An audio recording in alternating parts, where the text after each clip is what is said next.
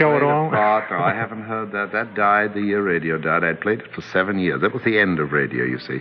Post-war was comedy I did mostly, and there was a part called Professor Kropotkin. He began the first show I was not in. I was in the second show on for the rest of the seven-year run.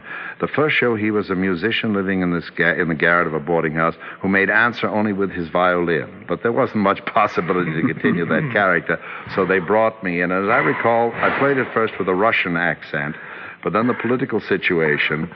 So we altered it and made it what we a Jewish dialect, and he called himself a gypsy, and that's the way the character developed within just two or three programs, and it held that way. And I did the same thing for seven years. There wasn't much variety. If you hear hear one, you'll hear them all.